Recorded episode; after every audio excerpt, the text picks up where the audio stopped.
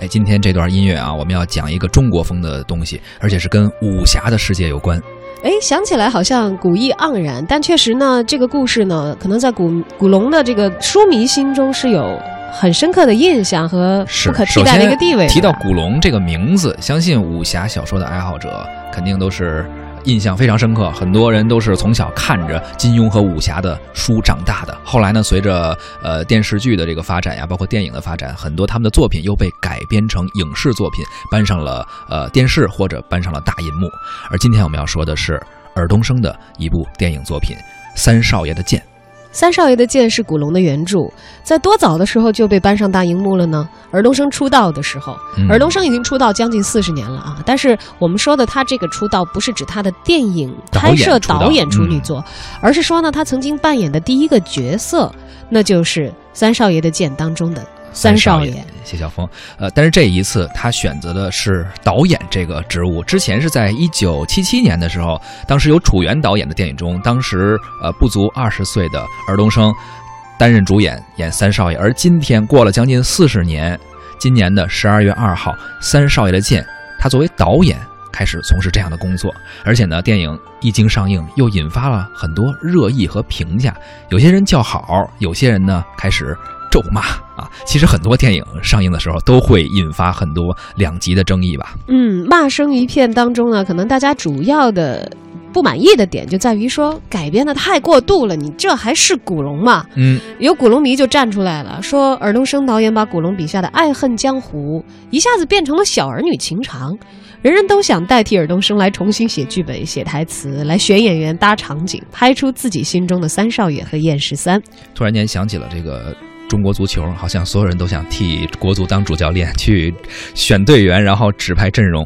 所以你做一件事儿的时候，肯定会有很多热议嘛啊。嗯。呃，这个原著的拥趸就会认为他改动太大了，说尔冬升这个剧本已经不像是古龙的小说了。但是也有一些人表示说，从影片的内容来看，故事虽然还是呃不完全是那个故事了，但是呢。呃，还是能够呈现出一个古龙的那个奇美江湖，而且很多网友会夸赞说，影片的三 D 效果非常好。还有人指出了演员何润东的发挥还是不错的。当然了，这个喜欢的人自有喜欢的理由，不买账的也大有人在。我们每每提及一部影响特别广泛，然后受众也是非常喜爱的文学作品，尤其是经典改编。哎，他如果改成影视剧的话，那骂声肯定是少不了的。我相信这个在主创的团队，他们打算操刀要做这样的一个影视作品的时候，就已经预料预料到了这些啊。但是呢，现在是正在应期，呃，负面的评价多了以后呢，可能对于这个电影的口碑发酵，并不是一件特别好的事情。这可能意味着你投入市场之后检验你这个作品，就有这些不合格分。那么今天我们来问一问正在收听节目的您，呃，您觉得？呃，如果文学作品改编成影视剧，特别是如果你喜欢的一个文学作品，一直看着它长大的，被今天的一个导演改编成影视的话，呃，你觉得能够允许多大程度的改编？能否接受啊？当然了，能够还原原著，尤其是那些像我们这两天在说到的这个电影《神奇动物在哪里》呀等等。人家在这个文学作者的笔下是一个非常绚丽奇幻的世界，好像能够做出来就是一件不容易的事情啊。而这个古龙笔下的江湖，可能也会有这样的意蕴在其中。当然，它技术上难度会小一些，不不会需要炫酷的这个特效太多，像这个神奇动物什么全都是模拟出来的。对，但是它可能正是因为全是人所构成的这个江湖，它在大家的情感界面上，在大家期待值上，可能就会更高一些。说你你只把人马齐了，你有什么演不出？来的是的，所以呢，也欢迎您收听节目的同时啊，可以添加一下关注，关注微信号“文艺之声”或者“文艺大家谈”，来给我们发送文字留言，聊一聊您喜欢的武侠小说，以及您喜欢的武侠小说的改编的影视剧，包括您认为最喜欢的改编是哪一部？呃，参与我们的互动呢，还有机会获得我们赠出的电影票。那么今天呢，邀请大家参与到本周的一零六六观影团当中。我们观看的是十二月十一号十三点，北京卢米埃影城长楹天街店的 IMAX 影厅一号厅上演的《血战钢锯岭》。那么我们招募大家成为我们的一零六六观影团的免费观影的朋友。如果您想成为其中的一员的话，现在就发送姓名加电话加上《血战钢锯岭》到文艺之声的微信公众号抢票报名。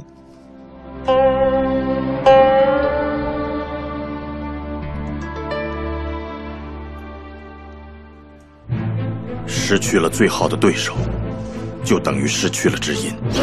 茫茫人世，又何尝不是处处也有伤心人？他是你唯一的对手，你把他杀了，为父就安心了。施主，时日无多，放下心事和怨恨，也许还有一线生机。江湖是祖宗争来的，绝不能败在我们手里。我八年探索，苦练至今，无时无刻不在心里和你决斗。今天就是你一显身手的时候，杀！自今日起，武林再也没有谢氏一族，唯我独尊。你情愿怎么死？死在我尊重的界限。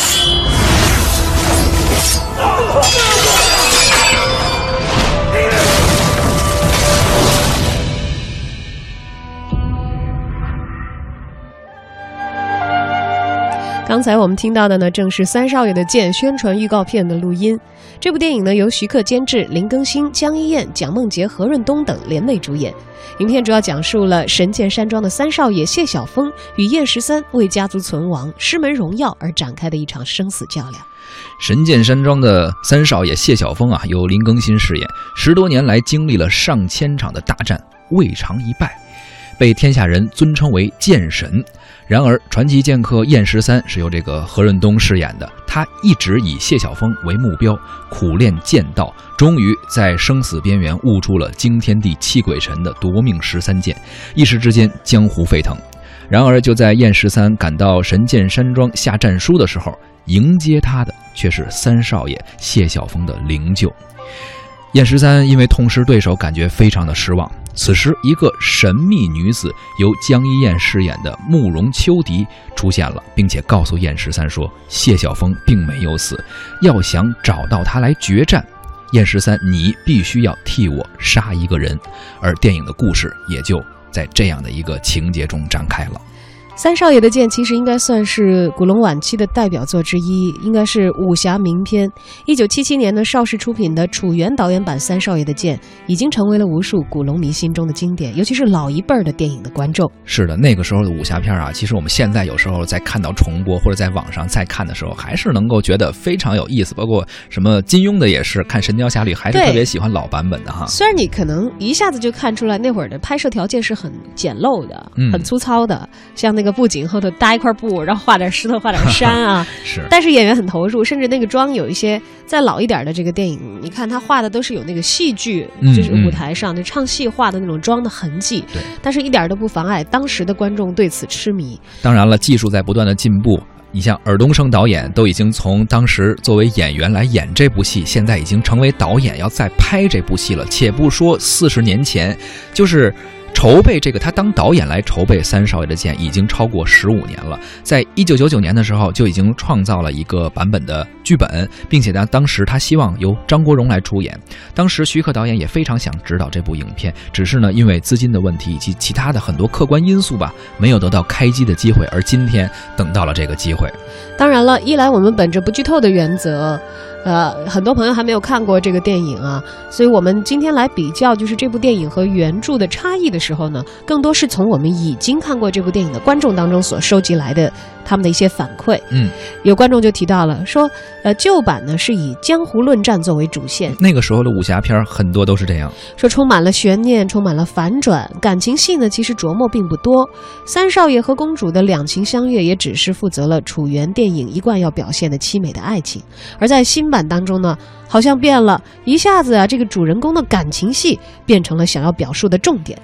在楚原导演的版本当中，呃，慕容秋荻色诱三少爷，目的呢是成全他自己的政治野心；而在新版当中，两个人都成为了家族的牺牲品。我觉得这个可能跟不同时代的观众的审美趣味也有关系。当时的人们可能更愿意看武侠片，现在好像没有一点感情戏在里边啊，你就觉得少点什么。对，要说是这个江湖，要说江湖应该是不同的男儿可能争斗的一个沙场。嗯然而，如果里头少了一些能够增加色彩的、非常有个性的女性角色的话，今天的观众可能真的是不一定有耐心在这个电视或者电影屏幕前坐下来。而且说到这个审美，不同年代人的审美啊，还有一点，你看原版的时候，当时呃。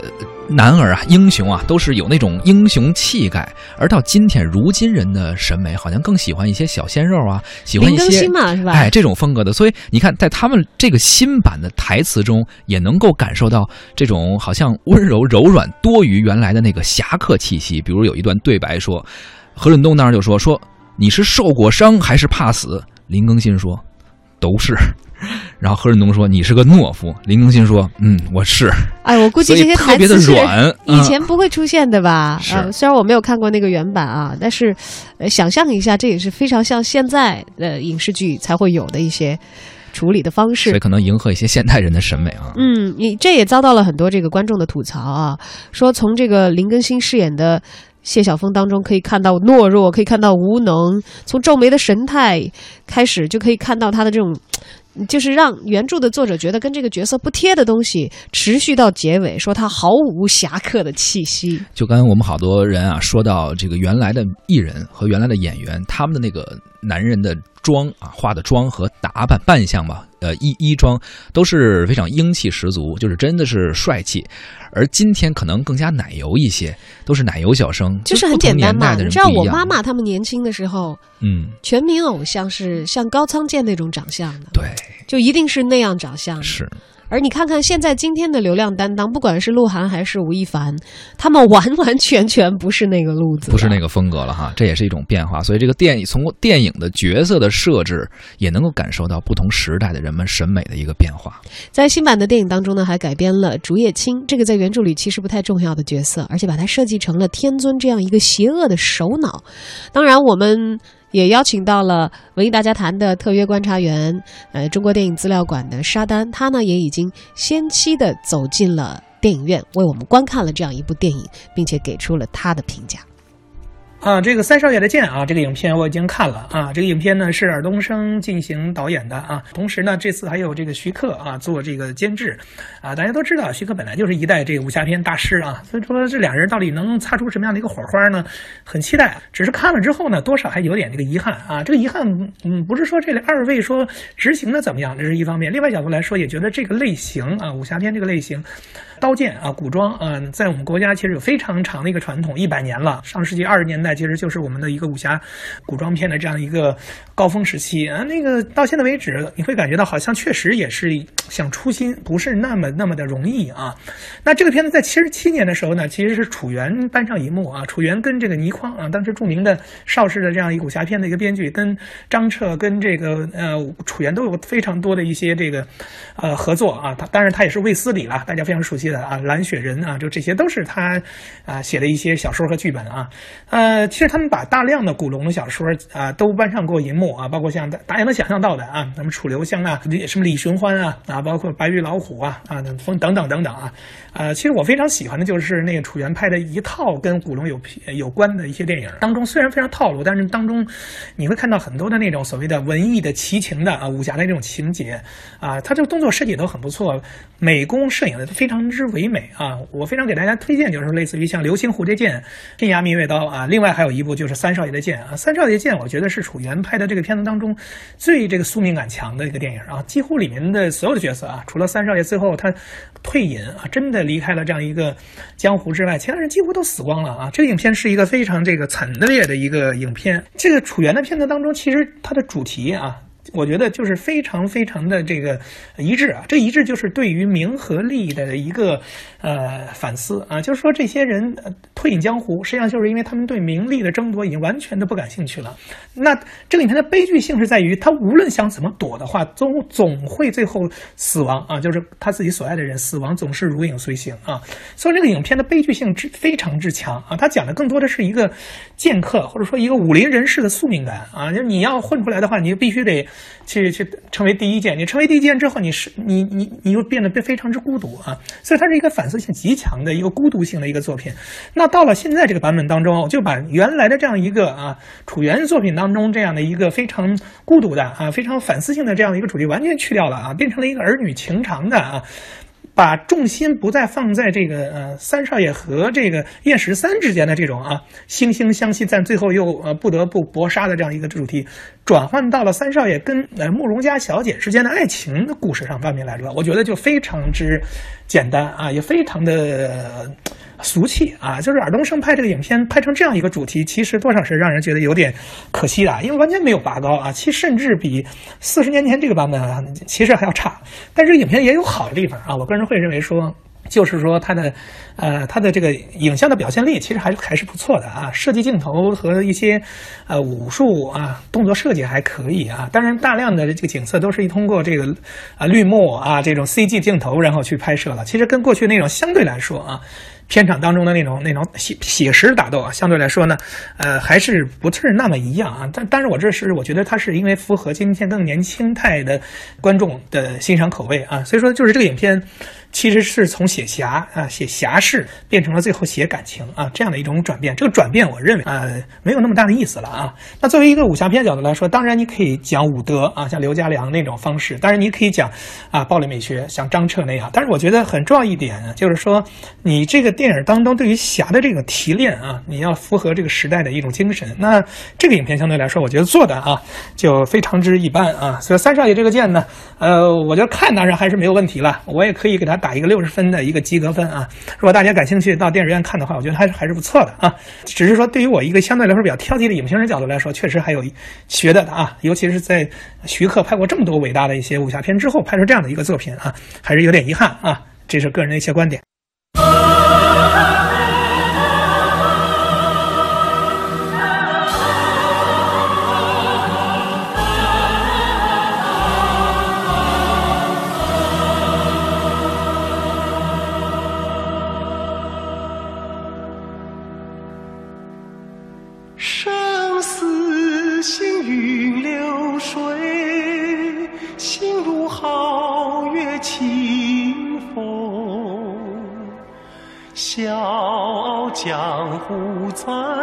酒席，有情却若无情。满怀浩然正气，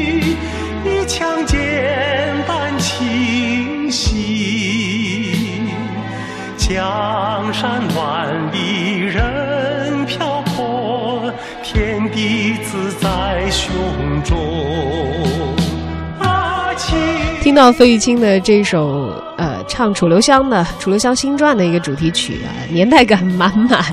但是想想古龙笔下的，不管楚留香也好，还是三少爷也好啊。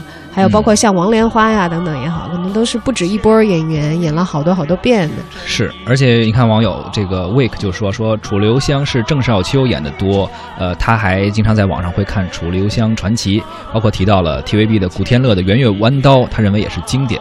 包括我们的听友风信子的花语说他比较喜欢呃吕颂贤版的《笑傲江湖》。哎，讲的是金庸了啊。嗯，金庸、古龙在他们。这文字出名的时候，那个时候就有两派，就是是是是，金庸的铁粉和这个古龙的死忠啊，大家呢可能喜好上就会有一些差别，但是其实这两位呢都是共同的给我们构建了一个属于华人社会成年人的一个。一个武侠梦，武侠的世界，一个武侠江湖，而且也是确实为一代人，尤其是很多七零后、八零后吧，留下了一些经典。我们当时都是看着他的小说长大的，然后后来又看了电视剧，现在又呃后来又有电影，呃，也是这么一步一步了解了这个武侠的世界。不过今天可能有一些年轻的导演还想再去翻拍这些经典，当然面对的困难和质疑肯定会是有的。都不提年轻的导演了，就还拿刚才我们所讲的这个三少爷的剑说，连徐克捉刀，啊，徐克监制对尔冬升来捉刀这样的一一部电影，拿出的分数都让这个专业的影评人觉得还是仅仅勉强给了一个及格的话，这的的确确不得不让人开始更多的思考。你说是？徐克老怪和尔冬升他们江郎才尽吗？我觉得未见得。嗯，一方面这个时代的审美发生变化，但是可能我们更多应该守住的不变的东西，却在这个变化的大潮的冲击之下，可能并没有守住。是经典之所以是经典啊，可能真的只有留在我们心里的那个才是经典，这也就是经典的意义吧。怎么办？你的泪水谁为